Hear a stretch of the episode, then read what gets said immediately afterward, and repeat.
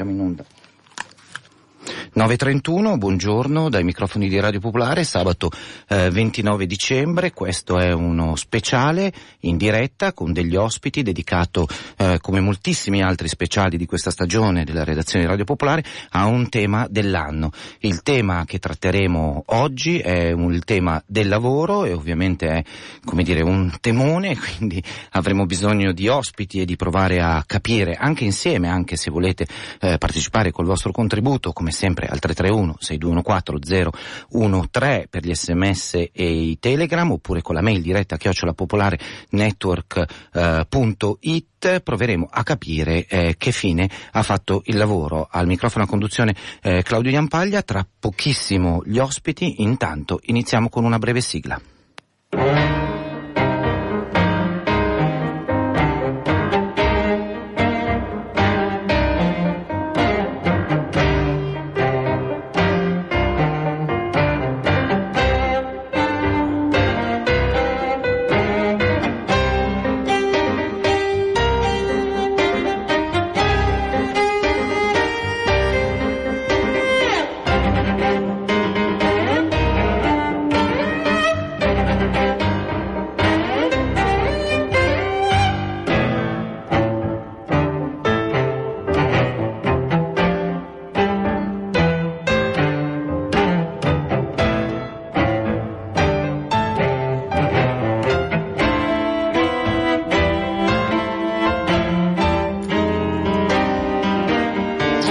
Fine ha fatto il lavoro? Lavorare meno, lavorare tutti, un tempo così si diceva, anzi si urlava nelle piazze, nei cortei come eh, era una delle rivendicazioni dei movimenti, oggi sembra essere la condizione rovesciata del lavoro, sempre più scarso, dequalificato, pervasivo fino alla messa al lavoro dei nostri comportamenti di consumo, di comunicazione, di viaggio L'impresa, o meglio il capitale, riesce a far fruttare qualsiasi aspetto della nostra esistenza. E se c'era bisogno di una conferma è arrivata proprio stamattina con i dati eh, dell'anno di Piazza Affari che archivia il 2018, è vero sì con un calo del 16% eh, diciamo delle, delle transazioni del suo livello di attività ma con cedole a livelli record soprattutto in Europa proprio per eh, i dividendi e le quotate della borsa eh, di Milano che fanno il record europeo dei dividendi.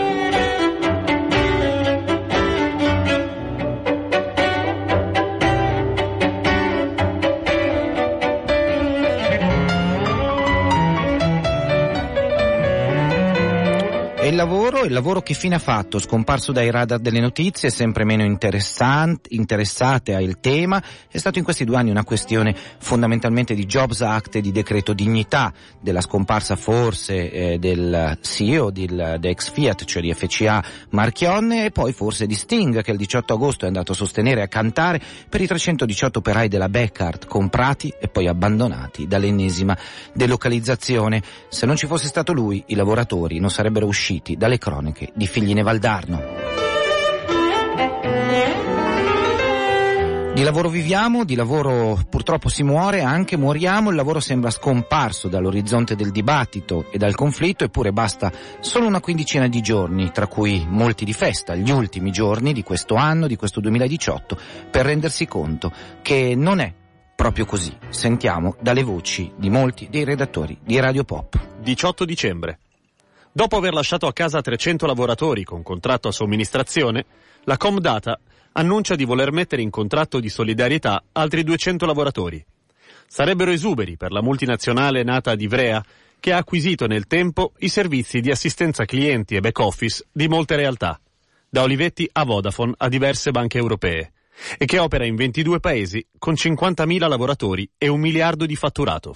19 dicembre, i segretari di CGL, Cisle Will, protestano per l'inserimento di tagli nella manovra del governo ai premi assicurativi all'INAIL, ovvero agli infortunati sul lavoro, e di oltre 110 milioni alla formazione per la sicurezza sul lavoro. Non otterranno risposte concrete. 20 dicembre. Insegnanti delle scuole d'infanzia primaria e secondaria, insieme al personale ATA e agli ex Cococò, consegnano una lettera di Natale al ministro dell'istruzione Bussetti Non chiedono doni, ma il diritto a non essere più precari, visto che all'appello scolastico mancano ancora 100.000 cattedre vacanti e 15.000 posti per tecnici e amministrativi. 21 dicembre, sciopero di un giorno per i lavoratori dell'ANSA che chiedono il rientro in organico di diversi colleghi e sciopero di due giorni per i giornalisti di Asca News che dopo diversi mesi al 50% dello stipendio e un piano di crisi si vedono consegnare dall'editore ulteriori richieste di tagli e lo spettro del fallimento. 22 dicembre. Dopo due anni di trattative tra Asso Lavoro e confederazioni sindacali, siglata un'intesa per i 650.000 lavoratori italiani in somministrazione. I sindacati rivendicano continuità, qualificazione e ricollocazione. Durante le festività si svolgeranno le assemblee nei luoghi di lavoro. 25 dicembre. Astensione e sciopero dal lavoro, Natale, Santo Stefano e per il primo gennaio 2019 dei lavoratori del commercio di Lazio, Emilia Romagna, Toscana e Umbria. I sindacati chiedono la chiusura per tutte le attività commerciali per 12 festività civili e religiose e offrono altrettante domeniche l'anno di deroga da concordare. Come sancito da molteplici sentenze, il lavoro nelle festività civili e religiose individuate dal contratto nazionale non è un obbligo e il lavoratore non può essere comandato senza il proprio consenso. 27 dicembre. 3.000 precari della ricerca sanitaria e medica con un ritardo di due anni potranno finalmente avere un contratto di lavoro dopo un accordo tra Ministero e sindacati. La regolarizzazione è stata inserita nella manovra di bilancio. 28 dicembre. Pensionati davanti a decine di prefetture per protestare contro il governo che li userebbe, a loro detta, come bancomat per finanziare la manovra, bloccando la rivalutazione. Secondo i sindacati, la revisione dell'indicizzazione promossa dal governo farebbe perdere agli assegni da 1500 al mese quasi 300 euro di potere d'acquisto. 29 dicembre, 40 contratti in scadenza e molti altri in arrivo. La stabilizzazione dei contratti di uno dei più grossi call center del centro Sicilia, l'Euro con la Mix di Enna, rischia di essere un miraggio. La società sta cedendo la ragione sociale ad altra azienda. 31 dicembre, sciopero di 4 ore a Fiumicino dei 350 lavoratori somministrati nel call center In and Out che fornisce l'assistenza clienti ad Apple e Iliad. I lavoratori chiedono riduzione dell'orario di lavoro, turnover su base volontaria, limitazione a due chat in contemporanea rispetto alla tripla chat in uso e un'organizzazione più umana del lavoro durante le festività. L'azienda ha già risposto 4 no.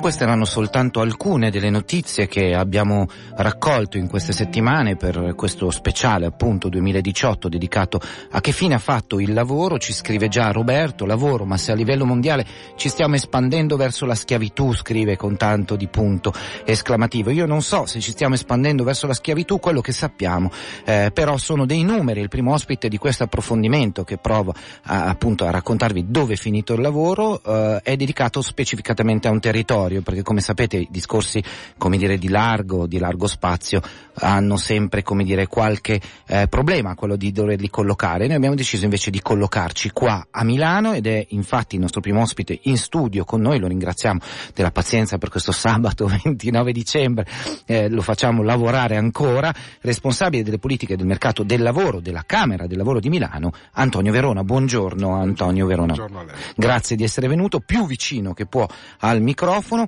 Ehm, intanto la prima domanda che le faccio è per spiegare agli ascoltatori, eh, eh, lei è l'uomo dei numeri, no? E quindi la prima domanda è come fate le analisi sul mercato del lavoro e perché noi dovremmo credere ai vostri numeri?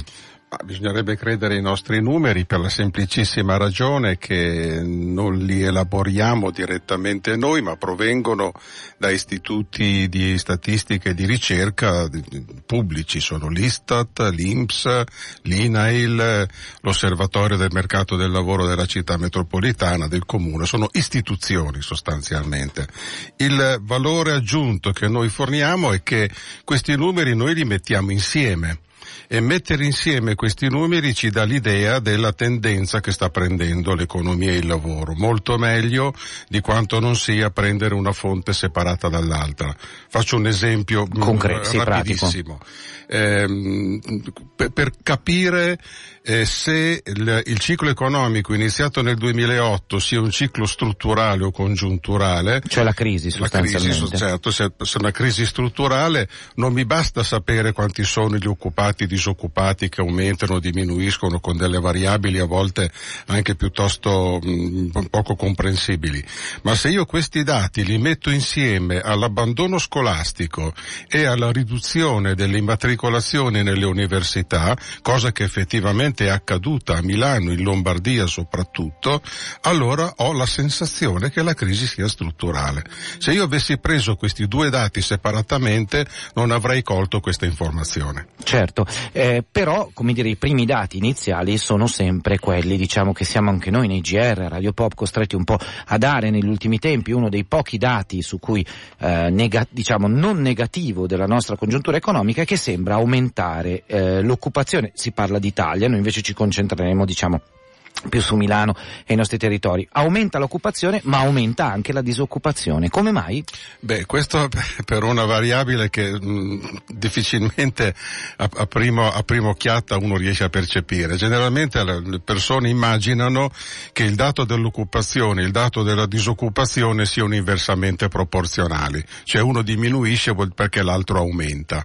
In realtà c'è una terza cifra che entra in ballo e che è molto più sostanziosa e che sono le forze di lavoro, cioè tutti i cittadini in un'età che va dai 15 ai 65 anni. E dentro le forze di lavoro si inserisce la terza variabile, sono gli inattivi, cioè persone che per svariate ragioni non cercano, non cercano più lavoro. lavoro. Eh, ovviamente chi ha compiuto già i 15 anni ma è impegnato in un percorso di studi non cerca lavoro, ma non è nemmeno disoccupato.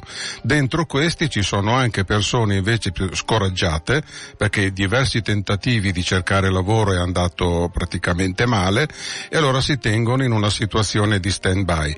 Quando aumenta l'occupazione, percepiscono che le cose si stanno muovendo in senso positivo, allora questi com- ricominciano a cercare, a cercare lavoro, lavoro, ecco che aumenta anche la disoccupazione. Si rimettono in gioco. Perché esatto. sono dentro, sono sempre, poi non bisogna mai dimenticare un'altra cosa, come l'Istat calcola gli occupati. Eh, gli occupati vengono calcolati sulla base di una indagine campionaria che riguarda 17.000 persone sul territorio nazionale, suddivisi tra le varie situazioni eh, diciamo sociologiche del paese e basta avere lavorato un'ora nella settimana precedente la rilevazione eh, per essere per passare tra gli occupati. Quello che invece sembra, almeno a noi sembra dai numeri che leggiamo durante l'anno, che abbiamo letto in tutto l'anno, è che se aumenta qualcosa aumentano le differenze tra chi lavora. L'abbiamo sentito nella lunga carrellata di notizie, ripeto, soltanto degli ultimi dieci giorni, cioè aumenta le disuguaglianze generazionali, primo, di genere ancora significative e contrattuali, dato che ormai siamo in una serie storica negativa impressionante sui salari, non stiamo neanche a citarli i salari, ma quello che sembra è che aumenti fortemente. Questo adesso entrando invece nei numeri che voi avete elaborato per il 2018, che sono alla base, diciamo, dello spunto di questa puntata, perché il 2018 lo vedremo tra poco, è un anno spartiacque, queste disuguaglianze generazionali, di genere contrattuali sono marcanti nei dati che avete rilevato? Sì, sì, sì, sono, sono abbastanza evidenti e sono purtroppo anche il risultato di una si può dire così, di una volontà politica sostanzialmente che si è manifestata. Eh, negli, negli, anni più recenti tu stesso hai elencato tutta una serie di normative che sono entrate in vigore, il decreto dignità, il Jobs Act. Si conta che Franco, Franco in questo momento ci scrive appunto, come sapete potete intervenire con gli sms o le mail al 331 6214 013 oppure a diretta chiocciolapopolarentor.it, scusami eh, Verona se ti interrompo, dice, Franco dice il colpo di grazia ai diritti dei lavoratori l'ha fatto Renzi con l'articolo 18 e il Jobs Act, però come dire, voi che guardate i numeri, che cosa è emerso? Sì, sì, no, però stavo dicendo questo, la gente non ha capito bene che in ogni caso eh, sono state eh, abrogate delle normative che erano entrate in vigore nel lontano 1997 e hanno eh, svolto il loro lavoro per vent'anni fino al 2017 2007-2016 che erano proprio lì per eh, sostenere o per orientare eh, i lavoratori diciamo meno vantaggiati sotto il profilo occupazionale, sono le giovani generazioni, sono le donne.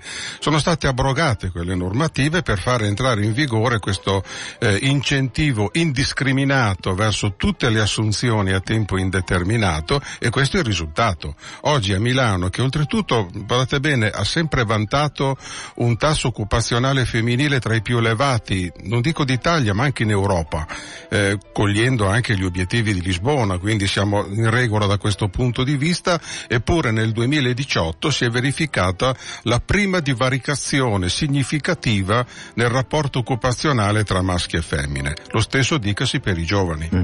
Il 2018 è un anno spartiacque eh, non soltanto per questo, forse è la cosa che più preoccupa e per cui siete più preoccupati e dovrebbe anche riguardare un po' tutti noi, insomma cittadini e lavoratori eh, milanesi, che la produzione industriale per la prima volta è negativa dopo quasi cinque anni di crescita.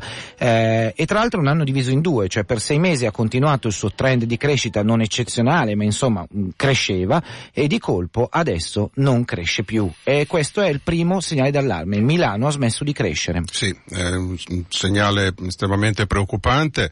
Quando tra qualche giorno si tireranno le somme definitive del 2018, chiaramente il 2018 si iscrive nel trend di crescita tutto l'anno, cioè si iscrive nello stesso trend che ha caratterizzato Milano a cominciare dal 2000, dalla seconda metà del 2014 in poi.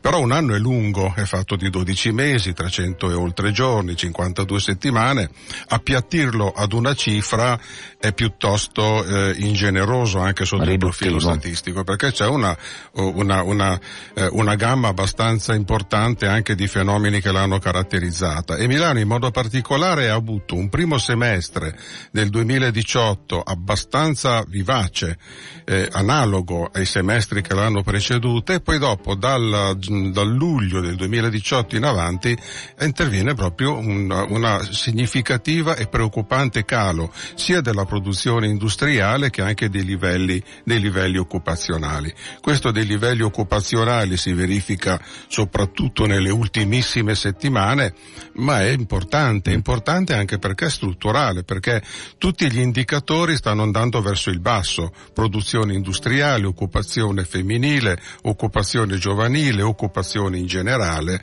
e questo è un elemento importante anche perché Milano è una piazza nella quale raramente intervengono eh, delle, degli elementi temporanei particolarmente brevi, sono sempre eh, cicli lunghi che si inseriscono e questo ciclo ci preoccupa in maniera notevole. Mm. E quindi c'è un'inversione di tendenza che possiamo, come dire, ricordiamo anche la notizia di oggi, una delle notizie del Sole 24 ore di oggi, Piazza Affari in calo, ma in realtà le cedole, i dividendi distribuiti dalle quotate in borsa nel listino eh, di Milano in special modo sono le più ricche eh, record di dividendi eh, praticamente in Europa. Eh, ma di chi è colpa, tra virgolette ovviamente? Quali sono le concause? Nel senso che abbiamo sicuramente una manifattura orientata in gran parte alle esportazioni, abbiamo un quadro macroeconomico generale abbastanza complesso, eh, l'effetto delle leggi di cui si parla tantissimo, in questi anni abbiamo parlato più che di lavoro abbiamo parlato di leggi sostanzialmente, che cosa sono nella vostra analisi se ci sono almeno delle piste su cui ragionare? Eh, dunque, allora la prima cosa da considerare è che le leggi, le normative in genere eh, non generano grandi spostamenti in quelli che sono i volumi del lavoro. Il lavoro si crea attraverso gli investimenti, attraverso l'innovazione, attraverso l'incentivo alla domanda sia straniera che italiana, attraverso le uguaglianze anche nella distribuzione del reddito, tutte cose che abbiamo dimenticato persino di citare tante volte anche nei nostri discorsi. Così si crea il lavoro. E le forme del lavoro, ovvero se i contratti devono essere a tempo determinato, indeterminato, più o meno stabile, dipende più più da queste caratteristiche che assume l'apparato produttivo che non dalle normative su cui si insiste. Prova ne è il fatto dell'imponente investimento che è stato operato dalla legge finanziaria del 2015-2016 sul lavoro a tempo indeterminato e oggi noi ci troviamo a Milano per la prima volta con uno stock di lavoratori a tempo indeterminato che è andato al di sotto del 90%, mm. cosa che non si era mai realizzata nei decenni mm. precedenti. Per dare, per dare, dei numeri che sono faticosi via radio per carità, sì. ma per darvi un'idea, nel 2018 a Milano eh, sui contratti di lavoro appunto del 2018 il 45% sono contratti a tempo, ma attenzione, più il 20% di lavoro somministrato e siamo al 60%. Poi il 6% intermittente, 6% riguarda lavoratori del spettacolo, 10% a forme miste, diciamo contrattualizzazioni sempre varie, ma l'indeterminato in un anno di contratti di lavoro a Milano è il 13,5%, una minoranza assoluta. Esatto, che ha spostato addirittura gli stock, cioè la, la, la, diciamo, il gruppo di lavoratori. E quindi questo è, questo è, importante ed è significativo e dipende più dalla, dal sistema produttivo per come si è determinato in questi 10-15 anni che non dalle normative che hanno, che hanno cercato di orientarlo. Le normative passano proprio in maniera estremamente innocua rispetto alle decisioni aziendali. Mm però allo stesso tempo passano in maniera innocua ma hanno favorito questa come dire, versione del lavoro perennemente a tempo. On demand. On demand. On demand. Potremmo dire così. On demand. E voi lo vedete anche, penso, in Camera del Lavoro con certo. centinaia di questioni sempre più sparpagliate perché anche il vostro lavoro è diventato sempre più complesso. Certo, certo, ci sono oltretutto lavoratori eh, che spesso impegnati su diverse forme di lavoro, fanno la serie di lavoro intermittente, la mattina non part time, eh, cioè praticamente il lavoro si è veramente spezzettato e sminuzzato anche rispetto alla eh, vertenzialità che genera e rispetto anche alla percezione che si ha del lavoro, perché poi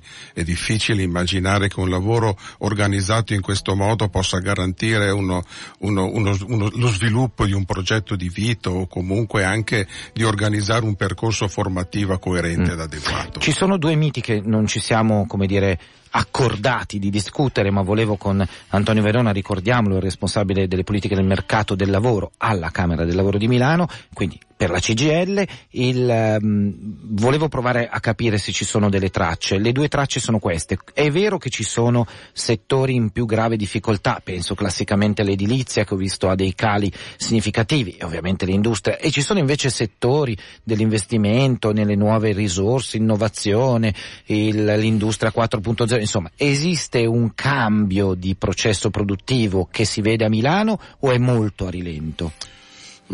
Dunque, allora, un cambio di processo produttivo si può essere, cioè, mettiamolo su questi, in questo modo. Eh, a Milano eh, crea, eh, crea lavoro creano lavoro tutte quelle attività che sono fortemente orientate all'esportazione. E sono ovviamente, visto che ci sono competitori anche abbastanza importanti a livello internazionale, sono quelle attività orientate anche all'innovazione tecnologica che hanno in qualche modo saputo approfittare della crisi che si è determinato per introdurre anche degli investimenti in termini di innovazione, in termini anche di formazione e di, e di professionalità. È una fetta che non è particolarmente rilevante ma è significativa sul piano occupazionale e questa è una fetta che eh, rappresenta la caratteristica, la peculiarità milanese perché in Italia non è avvenuta la stessa cosa. Ci sono poi imprese anche della stessa manifattura, perché parliamo sempre di manifattura, dove erano orientate alla domanda interna oppure orientate a delle eh, lavorazioni con scarso contenuto mh, eh, di qualità e di innovazione e queste attività sono già sono in parte eh, abbastanza ridimensionate nei numeri e so, lo saranno ulteriormente anche in futuro. Ma questa cosa mi induce anche a fare un altro ragionamento, cioè la vera fragilità, ecco chiamiamola così, del sistema Italia e quindi anche Milano rispetto a questo è rappresentata proprio dall'assenza eh, di una domanda interna. La domanda interna non è bassissima. È bassissima. Eh, la, il nostro sistema produttivo eh, non cresce da vent'anni, vent'anni sono lunghi, sono troppo lunghi, noi ci accontentiamo eh, di una mh, produzione industriale che aumenta dello zero virgola, ma, ma noi siamo abituati, io faccio sindacalista da alcuni decenni, io ricordo i primi, i primi decenni in cui lavoravo, eh, la crescita si misurava nell'ordine del 3, del 4, del 5%, per carità era una crescita forse gonfiata, forse spinta anche dalla speculazione, quello che vogliamo vogliamo dire, però era sostanzialmente anche, eh, cioè costituiva un volume di lavoro particolarmente significativo. Sono vent'anni che l'Italia non cresce e non cresce non per le leggi che non ci, non cresce perché aumentano le diseguaglianze, perché aumenta eh, l'abbandono scolastico, come si diceva, si inserisce un clima eh, di, di, di poca volontà o comunque anche di disillusione rispetto ai propri progetti progetti di vita e tutto questo deprime la domanda, la domanda interna. La domanda straniera che invece ha creato eh, lavoro negli ultimi 10-15 anni è una domanda, anche questa, molto sensibile a quelli che sono i movimenti internazionali. Basta che arrivi un Trump e ti metti i dazi, ecco che ti crolla la domanda che ti arriva da un paese. Oppure la Germania che comincia anche questa a segnare il passo rispetto ai propri tassi di sviluppo, ecco che ti crolla la domanda da un altro paese. Mm. Un, un, territorio come il nostro, fortemente orientato alla, all'esportazione, dipende dall'economia degli altri altri paesi. Il nostro paese non è più un elemento, non lo è da, molto, da troppo tempo, non è più un elemento di sviluppo e della crescita delle nostre attività produttive. C'è una domanda di un ascoltatore F che dice mi spiegate perché il part-time una volta tanto, eh, una volta cercato dai sindacati oggi invece viene quasi vituperato, perché in Olanda invece è così sviluppato? Beh, in Olanda ci sono delle mm, caratteristiche diverse sia del sistema produttivo che del sistema sociale. Ma è così vituperato il part-time? Mm, beh, più che vituperato, io direi che il part-time adesso è diventato, mentre era nato eh, come un'esigenza da parte dei lavoratori, quindi anche da noi sostenuto per le politiche di conciliazione tra la, eh, famiglia, lavoro, casa, lavoro, adesso è diventato invece una scelta delle aziende eh, ormai siamo di fronte a volumi abbastanza importanti di persone a full time che cessano l'attività per avere raggiunti la eh, propria possibilità di andare in pensione e vengono sostituite da dei part time. Part time che le persone che sono state assunte non hanno scelto di fare, ma che sono state costrette a fare per poter cominciare a lavorare. Mm. Poi abbiamo un ascoltatore che invece un po' eh, ci attacca e dice il vostro ospite dimostra, tra l'altro è un ascoltatore penso attento a questi temi perché ha nel suo profilo tutta una serie di, eh, come dire, di segnalazioni sulla, sulla questione Pernigotti, eh? sulla questione che è stata, che è una delle grandi certo. questioni di, del lavoro. Il vostro ospite dimostra inequivocabilmente come avere dati certi non basta capire perché si sta verificando quello che è in atto da decenni anni.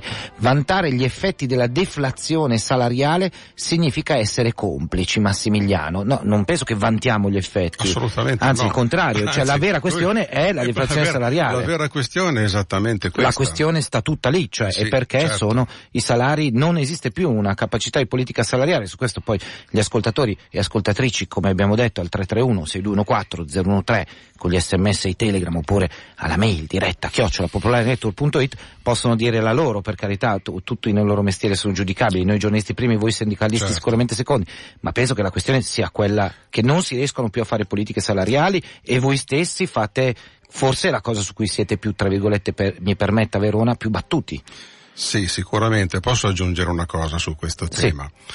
Sì. Eh, probabilmente um, è un ragionamento mm, che ha bisogno di essere sviluppato, però lo, lo voglio introdurre così a quantomeno a mo' di titolo. Eh, ormai nel mondo, non soltanto a Milano, non soltanto nel nostro paese, il rapporto tra capitale e profitto è un rapporto eh, che non è più lo stesso di 10, di 15 anni fa.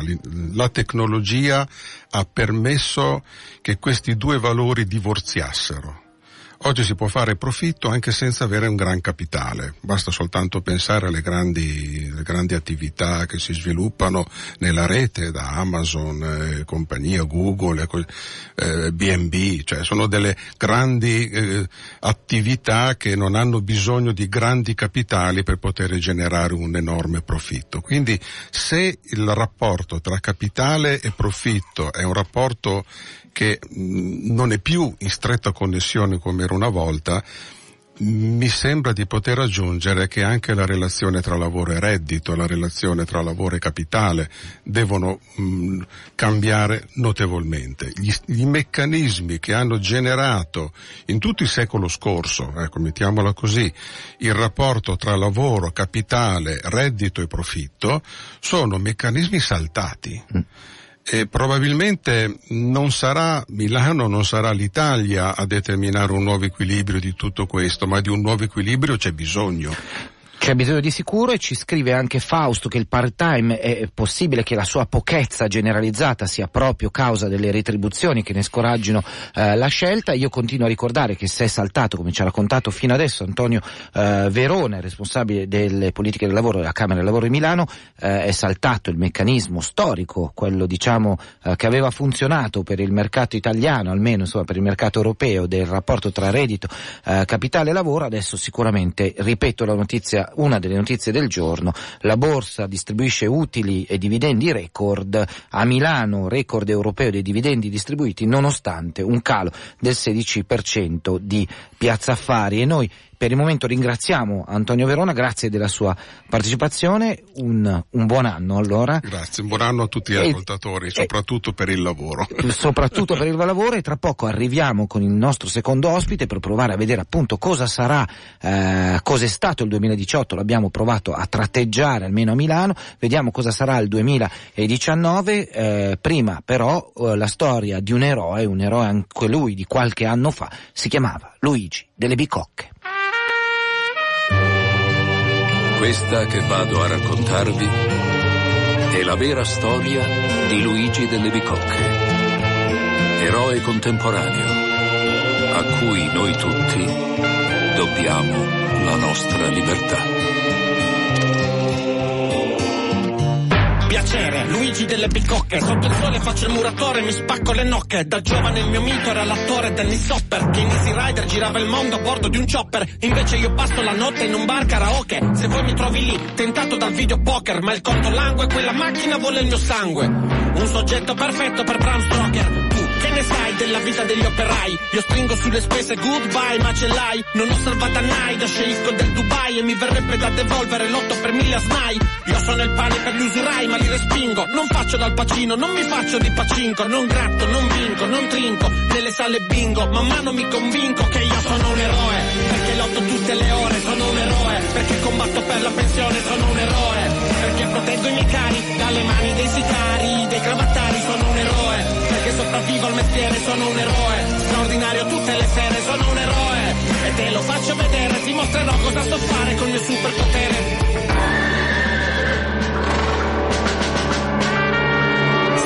Dimezzato o vengo licenziato, a qualunque età io sono già fuori mercato. Fossi un ex SS 93enne lavorerei nello studio del mio avvocato. Invece torno a casa distrutto la sera. Bocca impastata come calcestruzzo in una betoniera. Io sono al verde, vado in bianco, il mio conto è rosso Quindi posso rimanere fedele alla mia bandiera. Su, vai a vedere nella galera Quanti precari sono passati a malaffari. Quando t'affami ti fai nemici vari. Se non ti chiami se vuoi a scorda i domiciliari. Finisci nelle mani di strozzini Di cibi, di ciò che trovi se ti ostini a frugare i cestini. Dell'uomo ragno, nei rocchi, nel rambo né affini. Farebbero ciò che faccio per i miei bambini. Io sono un eroe, perché lotto tutte le ore, sono un eroe, perché combatto per la pensione, sono un eroe, perché proteggo i miei cari dalle mani dei sicari, dei cravattari, sono un eroe, sopravvivo al mestiere, sono un eroe, straordinario tutte le sere, sono un eroe, e te lo faccio vedere, ti mostrerò cosa so fare col mio superpotere.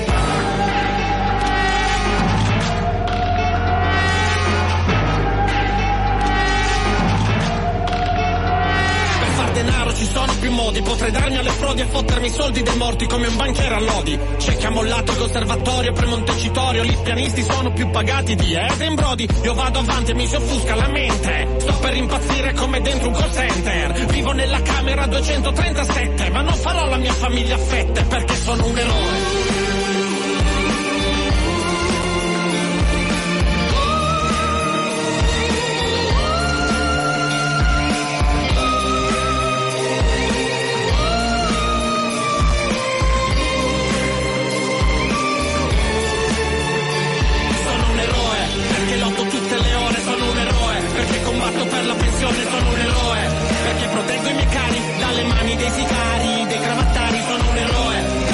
Sopravvivo al mestiere, sono un eroe, straordinario tutte le sere, sono un eroe, e te lo faccio vedere, ti mostrerò cosa so fare col mio superpotere.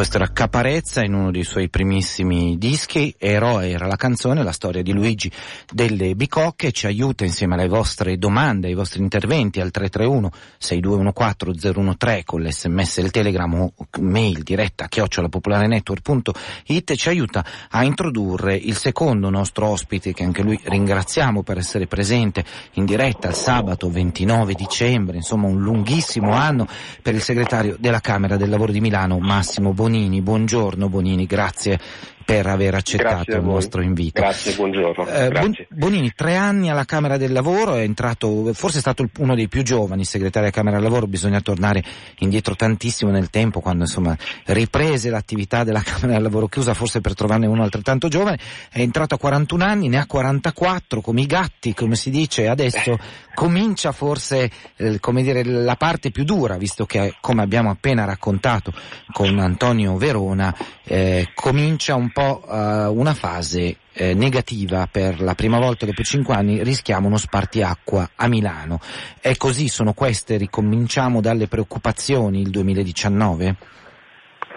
Ma eh, sì, purtroppo ci tocca anche per il ruolo che abbiamo, insomma, soprattutto in una città come quella di Milano che eh, insomma, eh, anche nel dibattito politico è sempre al centro dell'attenzione con questa idea di, di traino per il paese. Noi sono appunto tre anni che però eh, diciamo alla, alla stessa Milano eh, di, di- di non esaltare troppo la retorica che ci vede primi della classe in tante cose perché proprio sul tema del lavoro qualche elemento di criticità non lo stiamo segnalando solamente da oggi ma proprio nell'arco di questi tre anni.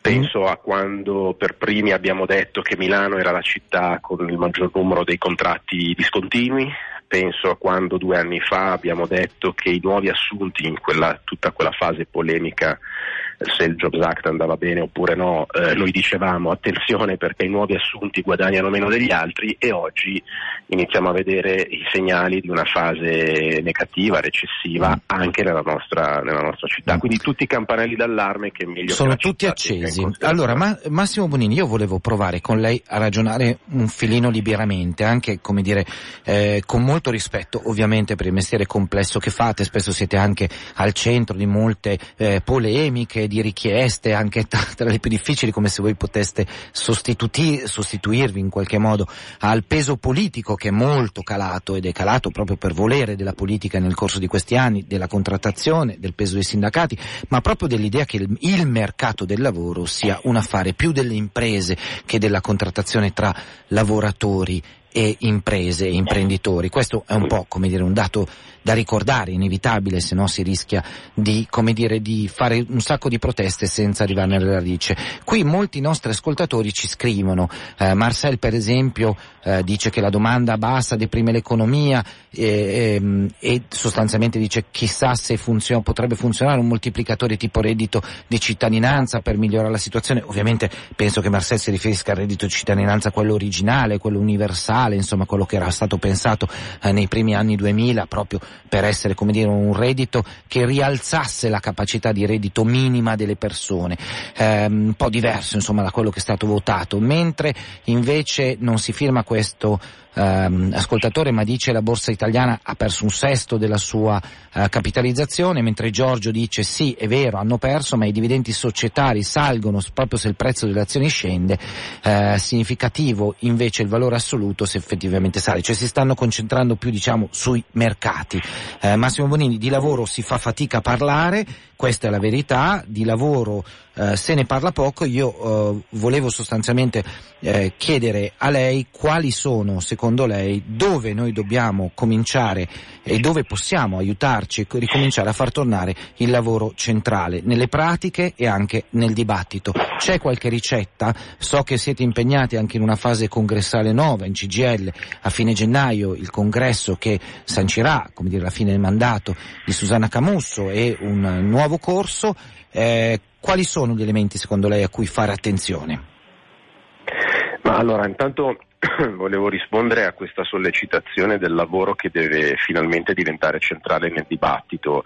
Eh, devo dire eh, che si fa molta fatica e in questo caso punto un po' il dito alla classe dirigente politica che eh, nei, nei, suoi dibattiti locali e non solo, eh, anche nazionali, purtroppo non riesce a far entrare questo tema eh, nel dibattito nella maniera che meriterebbe.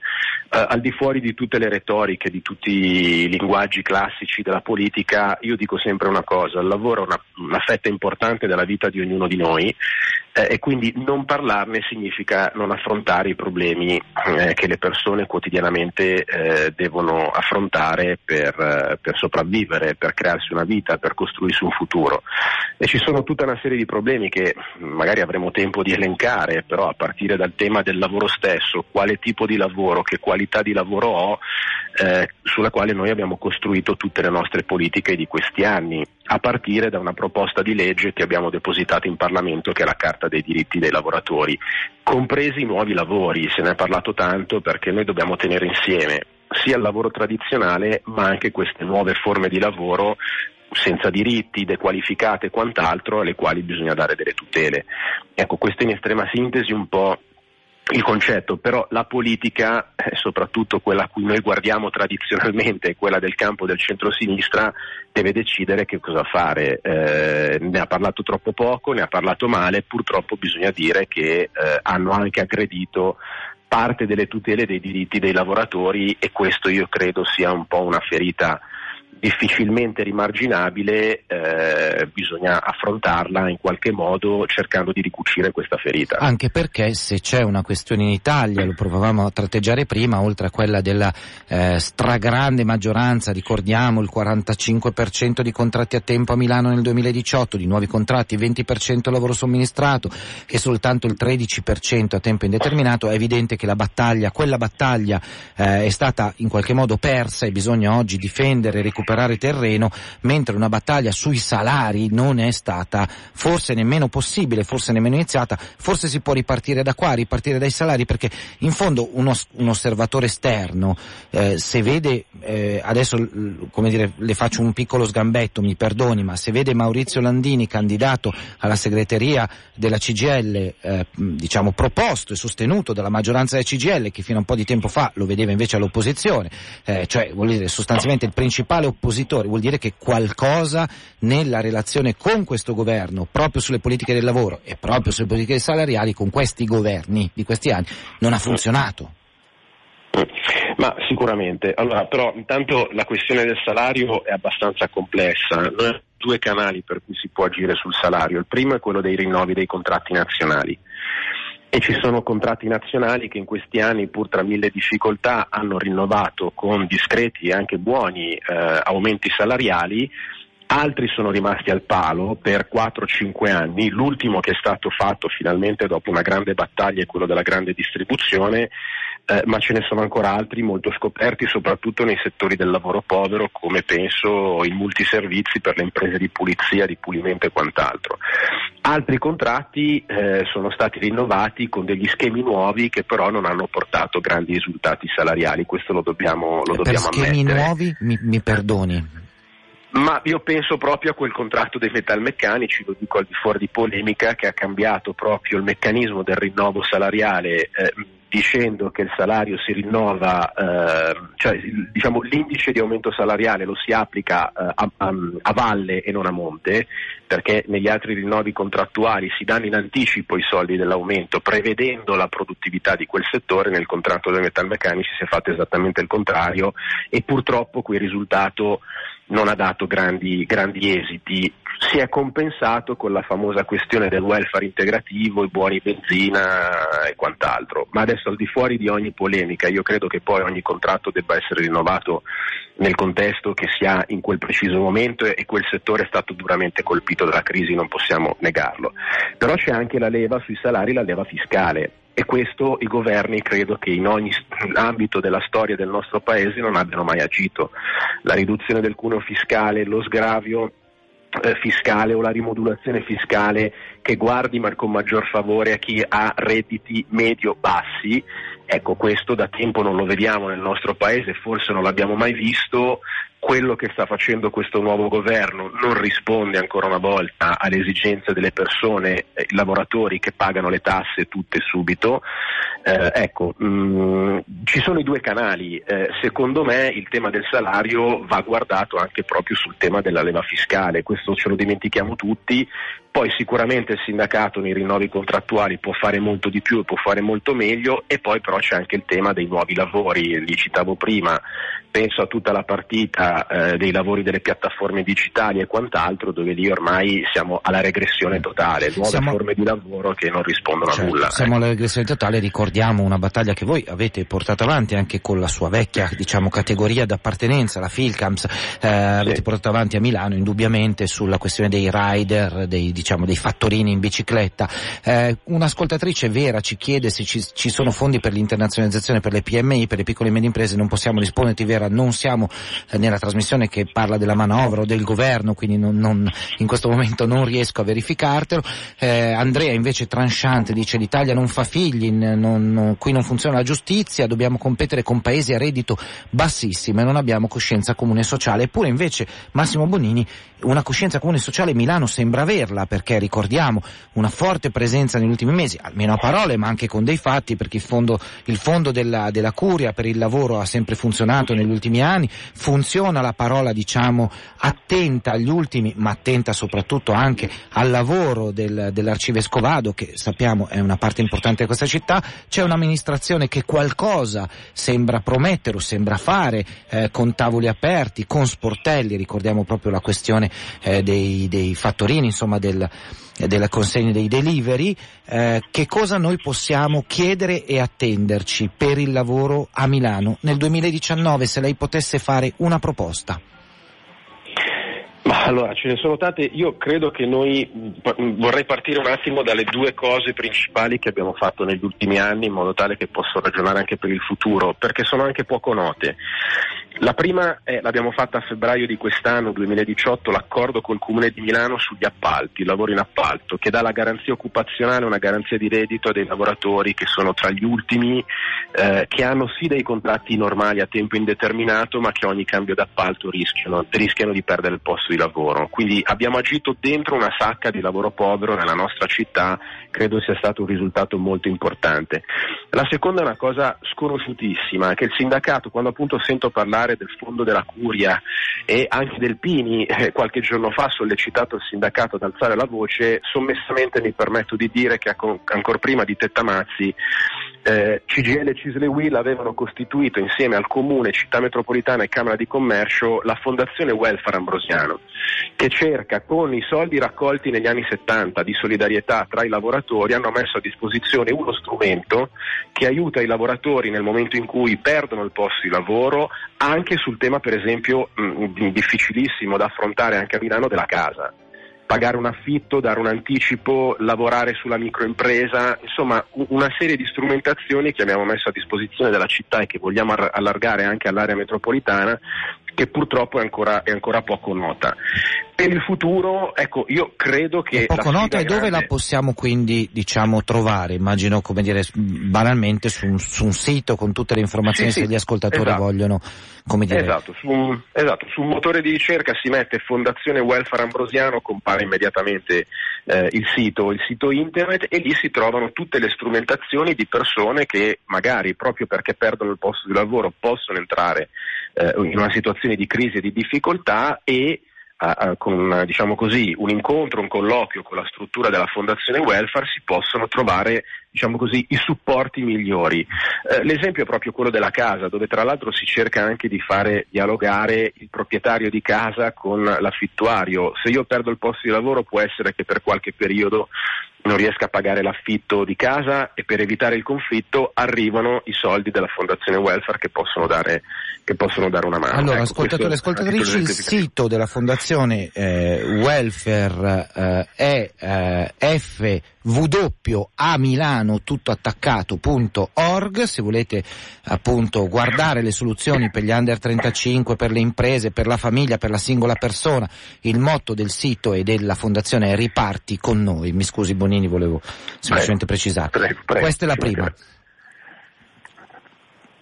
Sì, per il, ehm, diciamo, per il futuro invece la riflessione che io volevo fare è quella di tentare proprio nella città di Milano di tenere insieme purtroppo le due polarizzazioni che si stanno creando eh, in una città come la nostra, cioè la grande innovazione, le alte professionalità, le alte qualificate professionalità, tenerle insieme però con le sacche di lavoro povero che purtroppo in una città che ha una struttura eh, di lavoro molto terziarizzata, quindi commercio, turismo, appalti, i rider nel- dentro le nuove piattaforme, ma non solo, ma perché nelle nel lavoro delle piattaforme non ci sono solamente i rider, ma c'è tanto altro anche di poco noto, i temi della logistica.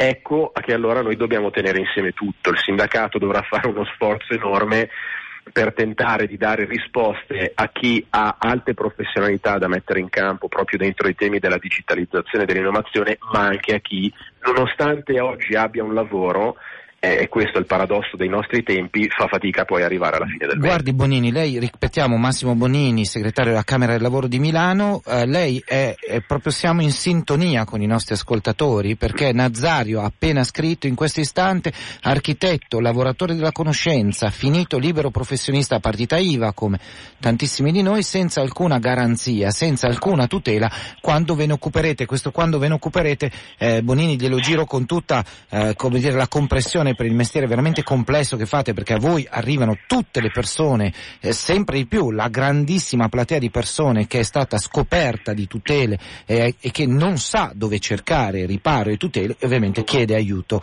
ai sindacati. Questo, eh, come vede, Nazario è arrivato perfettamente il profilo di cui lei aveva parlato. Certo, ma guardi, io faccio una cosa molto semplice, molto poco politica. Io cerco di partire dalle- dagli esempi che mi, mi circondano, i cari, i familiari, gli amici. Durante la crisi molti amici che avevano un titolo di studio, una laurea, magari proprio in architettura, hanno perso il posto di lavoro e si sono dovuti reinventare e fare le partite IVA. Camera del Lavoro inizia ad offrire dei servizi di tutela alle partite IVA individuali, eh, sia dal punto di vista formativo. Mm, un esempio, arriva la riforma fiscale e noi diamo la possibilità alle partite IVA di imparare sarà, eh, quali saranno le opportunità di una riforma fiscale. Oppure sul lato previdenziale, il libero professionista, ovviamente noi tuteliamo la partita IVA che non ha dipendenti, cioè che quindi lavora davvero da sola e in autonomia, non si occupa mai della propria previdenza e lo aiutiamo a ricostruire diciamo, tutti i suoi passaggi per eh, vedere, iniziare a ragionare del proprio futuro. Mm, spesso ce ne dimentichiamo. E poi l'assistenza di un'altra cosa che le partite IVA purtroppo si devono trovare a, a, a dover affrontare da sole, e cioè mh, la contabilità. Eh, io posso essere il più grande appunto professionista di questo mondo e magari non riesco a tenere la mia Certo. contabilità. Vuoi per tempo, vuoi anche per competenze, eh, è un'altra professionalità e allora noi diamo assistenza anche su quello tentando di metterle insieme ogni tanto. Noi abbiamo fatto qualche settimana fa, prima di Natale, eh, diciamo così, una settimana dedicata alle partite IVA eh, nel nostro coworking gestito eh, dalla, dalla, CGL che mette a disposizione una quarantina di postazioni per i liberi professionisti dando questi strumenti di informazione e di servizio individuale. Eh, ecco, mh, anche qui sito della Camera del Lavoro a disposizione per per tutti per voi. tutte le informazioni. Eh, ci proviamo, è un inizio ovviamente, c'è tanto da fare come diceva l'ascoltatore, ma abbiamo la necessità che ogni singolo lavoratore che è sparpagliato su, sull'area milanese abbia un luogo di ritrovo, magari che si confronti con noi, noi siamo a disposizione eh, a volte lanciamo queste iniziative proprio tramite i canali social, Facebook, che è la pagina generalmente più letta e da lì si possono venire anche a conoscenza delle iniziative che mettiamo in campo. Abbiamo aperto tantissime porte, Massimo Bonini, scrivono ascoltatori, eh, grazie a Federico, a molti altri, insomma ci sono telefonate, non riusciremo in questo speciale che voleva essere semplicemente come dire, un punto di ripartenza sul lavoro e Milano, ci ricordano il welfare integrativo, il crollo dei diritti lavoratori, insomma abbiamo finalmente sicuramente, come dire, eh, ne parleremo ancora. Grazie intanto Massimo Bonini, ricordiamo che è il segretario della Camera del Lavoro di Milano per tutte le cose che ha raccontato, ascoltatori e ascoltatrici che state chiedendo informazioni eh, proprio sul sito della Camera del Lavoro di Milano, intanto le auguriamo un buon 2019 con questa, canzo- con, questa, con questa, canzone dei Redskins che inizia con un vecchio motto eh, sindacale inglese che dice il potere dei lavoratori sta nel luogo di lavoro. Buon anno Bonini, buon anno a tutti voi. Buon anno anche a voi, grazie. The power of is in the workplace.